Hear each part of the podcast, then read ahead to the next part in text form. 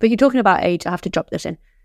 I believe there's an obsession with numbers in terms of age in England at the moment. I don't know what it is abroad. But as soon as you turn 30, and it hasn't been brought up to me myself yet, but I've heard from other people, clubs panic.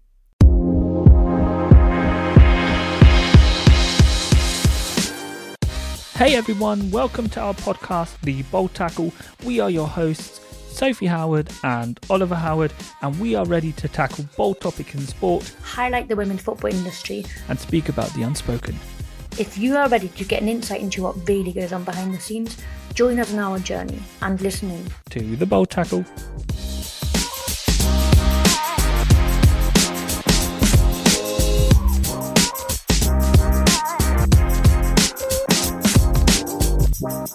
We're finally back to a new episode of our podcast, The Bold Tackle. We're in 2024 now. Happy New Year, everyone. I hope you had some lovely festive days. We certainly did, didn't we, Soph? Yes, we certainly did. Um, I think it was one of the best Christmases we had. Not in a long time, but in the last couple of years. I totally agree. Uh, we had a good time. But I must say, the best thing I had at this Christmas were the games periods we had with this new lovely game. Uh, don't even know the English name of it. Did you know what? I was trying to explain it to some friends yesterday because um, I was trying to explain my Christmas, and I said we don't really do anything exciting. It's um, eating, playing games, board games, card games, playing um, with your daughter, going for long walks, coming back, having more food. Um, that's pretty much what a we do. A lot of food. Yeah, for four days, pretty much. Um, obviously, it's quite interesting with us, I think, because people ask me about how do we spend Christmas growing up in Germany? Do we spend it differently? We, it's quite funny. We we come together before Christmas, then we all split up for the 24th, which is obviously Christmas Eve, and that's a German celebration. Then we all come back for 25th, so it's a little bit carnage, to be honest. Um, but that's just how we know it, and I wouldn't change it for a thing. Perfectly imperfect. So, did you look up what the game was called? Yes, I looked it up yesterday. Actually, it's called Traitors. Um, I struggled to find the translation and explain it to my friends. Um, people have probably seen it on telly because it's everywhere on telly. The actual live version, the TV show, um, but it's basically the board game for the TV show Traitors. It's unbelievable. Absolute, yeah, absolutely great fun. As was my real highlight. So we're getting into a period where the transfer market is starting, and we're seeing a lot of activity on the men's side. Obviously, I, I follow it quite closely, but I think it's just really interesting to see what happens and so on. If we look at your contract, that might be running out in the near future as well, won't it? Yes, it could potentially finish this summer, which is obviously very soon. Um, and therefore, that's why we are currently dealing with it, you and me. So I think the engagement and activity on my side is increasing currently. So on the men's side, also in the last transfer window, we saw a lot of contracts that ran six, seven years um, to agree with financial fair play and whatever. I have the feeling on the women's side, there's always only like maximum three years. Is that about right? Yes, I've definitely seen four year contracts. I haven't seen anything above that. Maybe that's also though because I'm not knowledgeable enough in that area or I just simply haven't heard about it. Do you know what the reason is for that? I think currently we are still dealing with a shorter term contracts because we're still in the phase of we're growing the game. Um, the reason for it, I, d- I just don't think in women's football they've made that long term commitment yet to players. It's a bit of a difficult question, but do you think as women are able to give birth, that that is also a topic that is very relevant in contract talks? I I don't think so. I don't think as much. I think if you get to a certain age, potentially more. Um, I don't. Also, I don't know if they legally are allowed to bring it up. Not entirely sure. No, I, but I'm not saying they're bringing it up. But if yeah. someone's in their 30s or going on to the 30s, um, the biological clock might be ticking, um, and it it will probably be on their mind to take that into consideration. Talking about it in that way, men over thirty only get two, three, maybe four years on their contracts. So that's also something that need to be taken into consideration.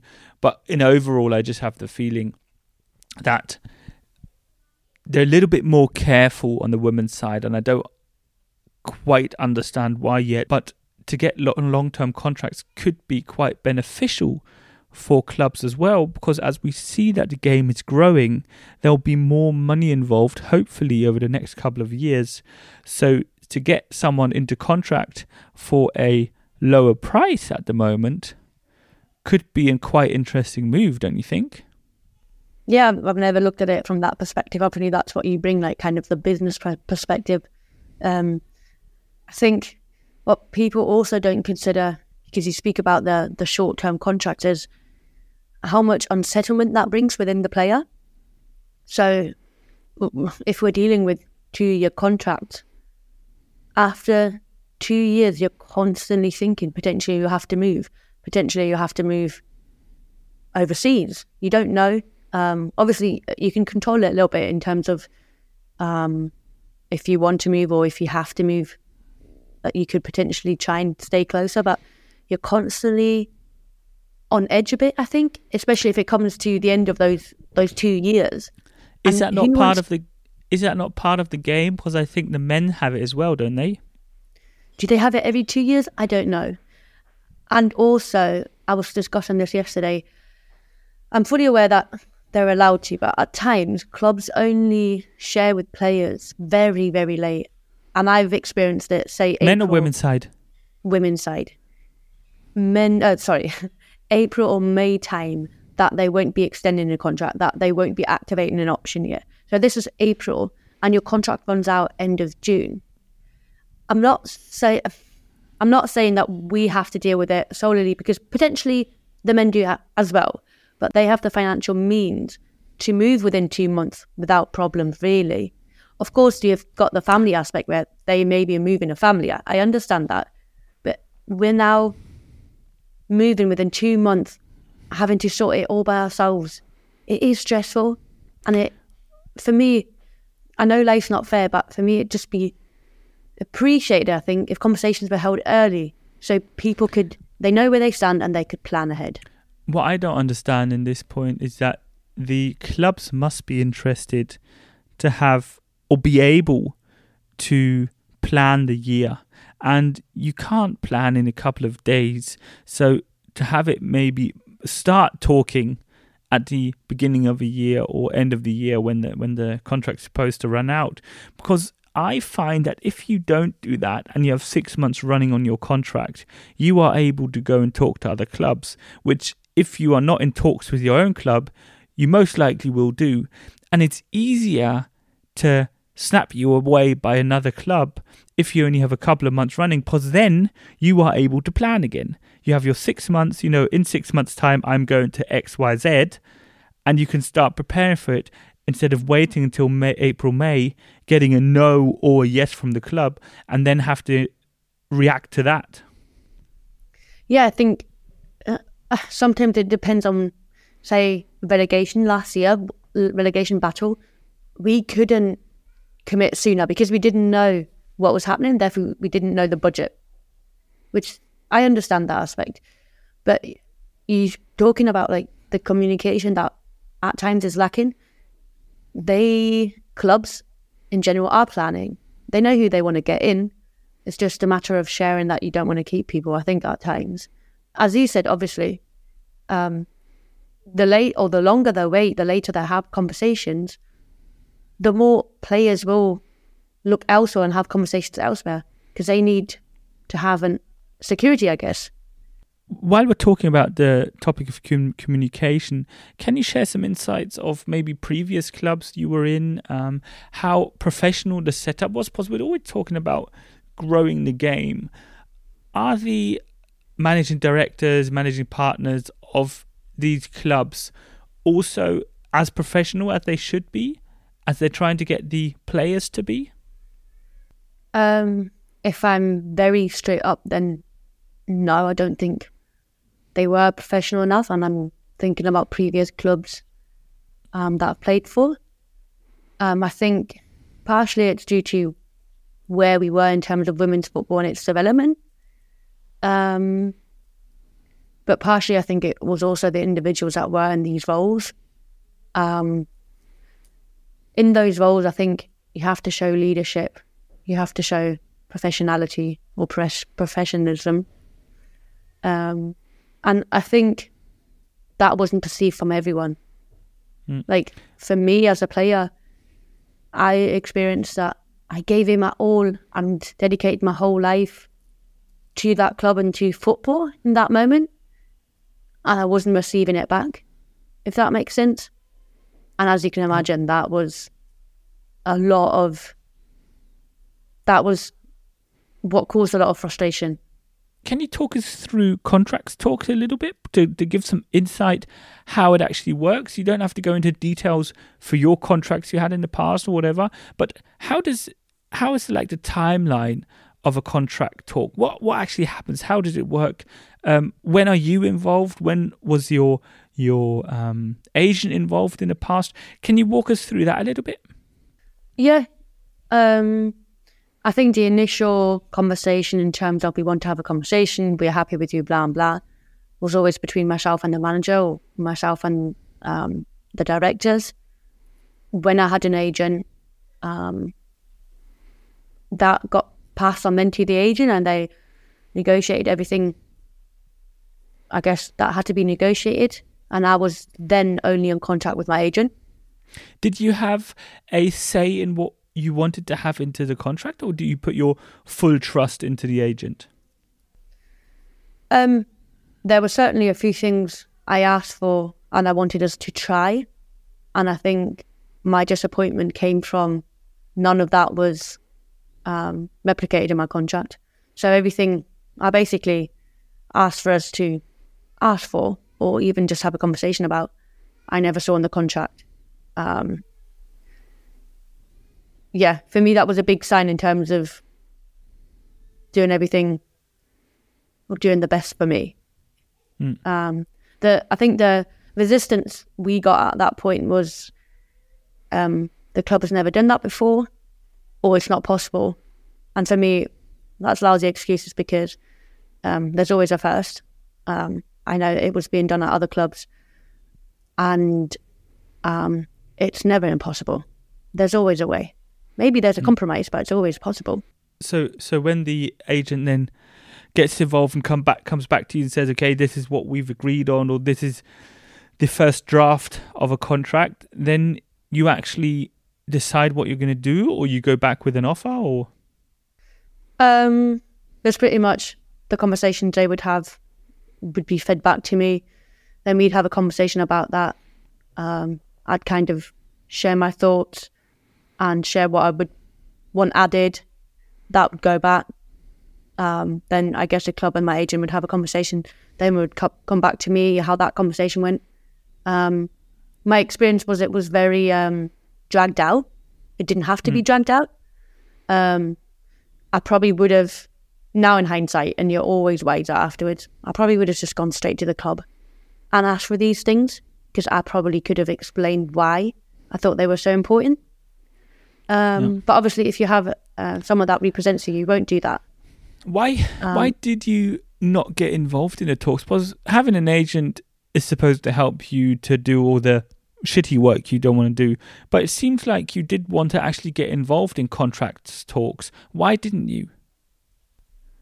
For me, my understanding, and that's very much changed, but for me, my understanding was um, that the con- conversations between club and myself would run through the agent. Um, so I never thought about getting involved. I was leaving this, I call it business side to my agent, and I was focusing on what was happening on the pitch. Um, okay.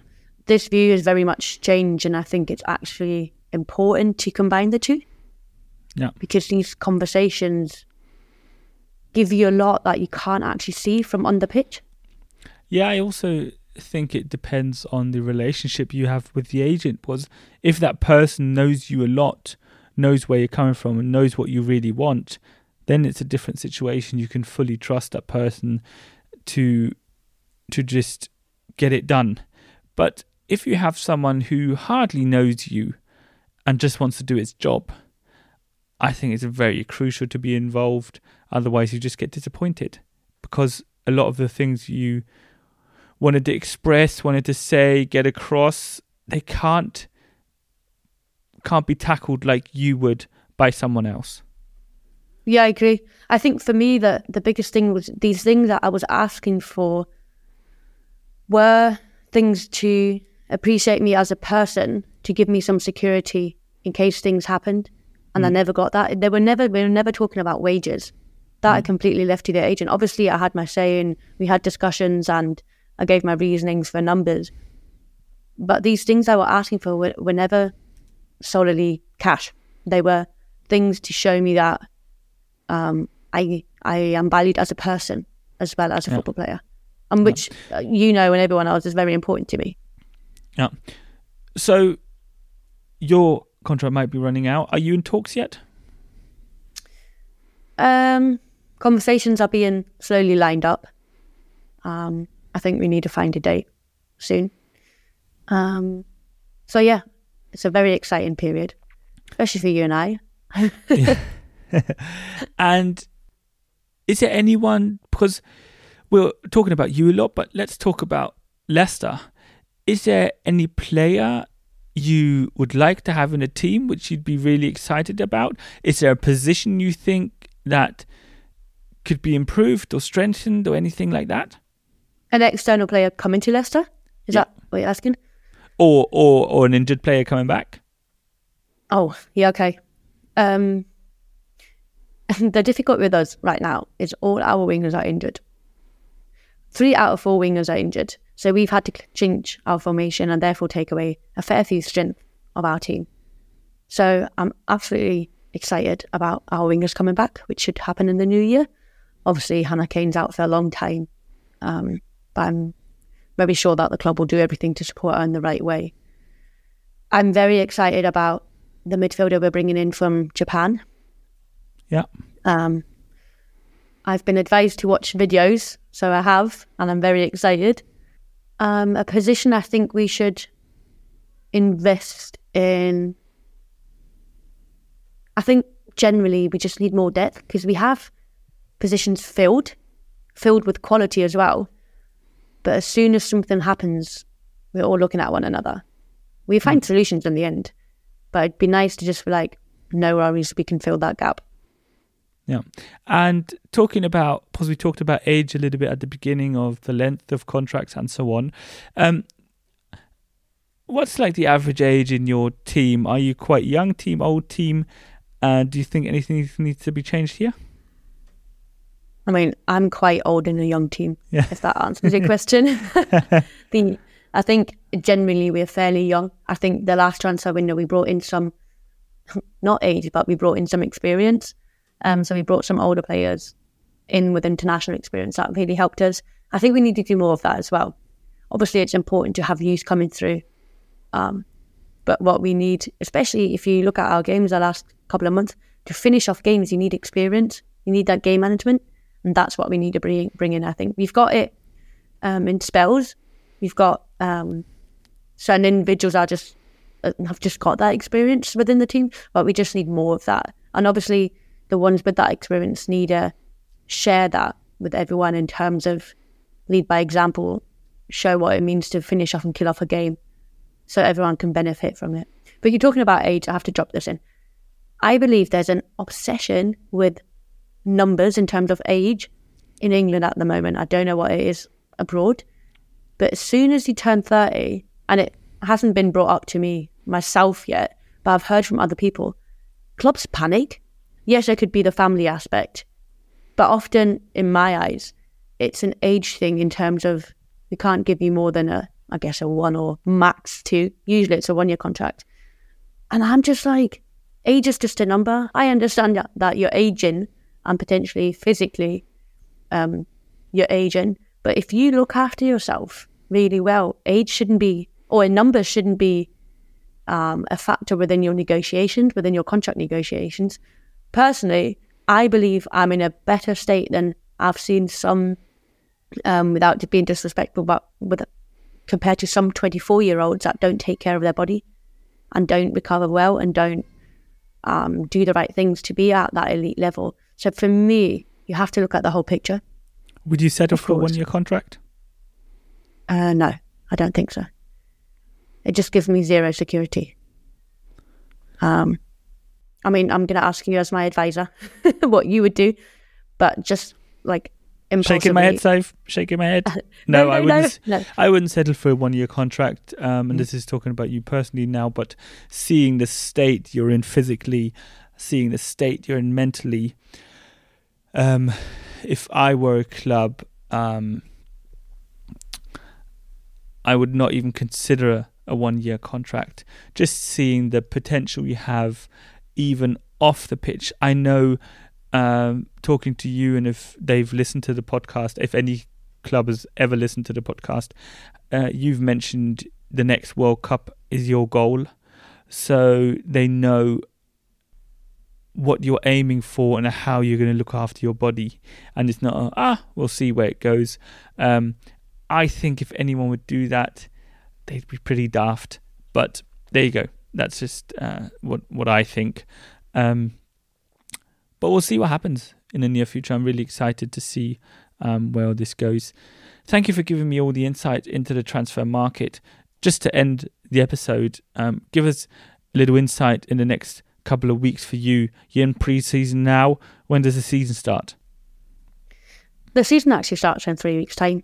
Um, so next weekend we have a friendly. The weekend after we've got a cup game, and the week after we've got we're back to season. As far as I'm concerned, I hope I got those dates right. There's no preseason.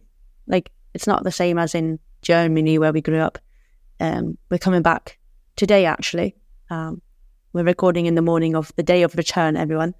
Um, so we've got about what's it, eight days or something till the first friendly, and then it's a week before a cup game. So yeah, we're working hard to make sure we we actually start better than we finished. To be honest, because I think we finished we were very disappointed with the the lack of points. And how are you looking emotionally to the start of the season? Any feelings towards that? I'm yeah, I'm very excited. I'm always a little bit geeky about coming back. I love coming back after Christmas, the Christmas break and summer break. I absolutely loved Christmas. As I said, one of the best Christmases. Very wholesome. Um, but I'm also very excited about coming back. Um, I just love what I do. Um, and I'm very excited um, about coming back and seeing how much better we can get because I think we've nowhere near reached our potential yet. We're excited to see as well. So thank you everyone for listening in. Lovely to have you back, Soph. Lovely to be talking again. Uh, the break was long enough, and I'm really excited about our season of the Yeah. podcast. Yeah, very excited about this. The second half, the second half of the season. Let's see if we can be better than the first. We'll do our best. So thank you everyone for listening in, and see you next time. See you, everyone. Take care.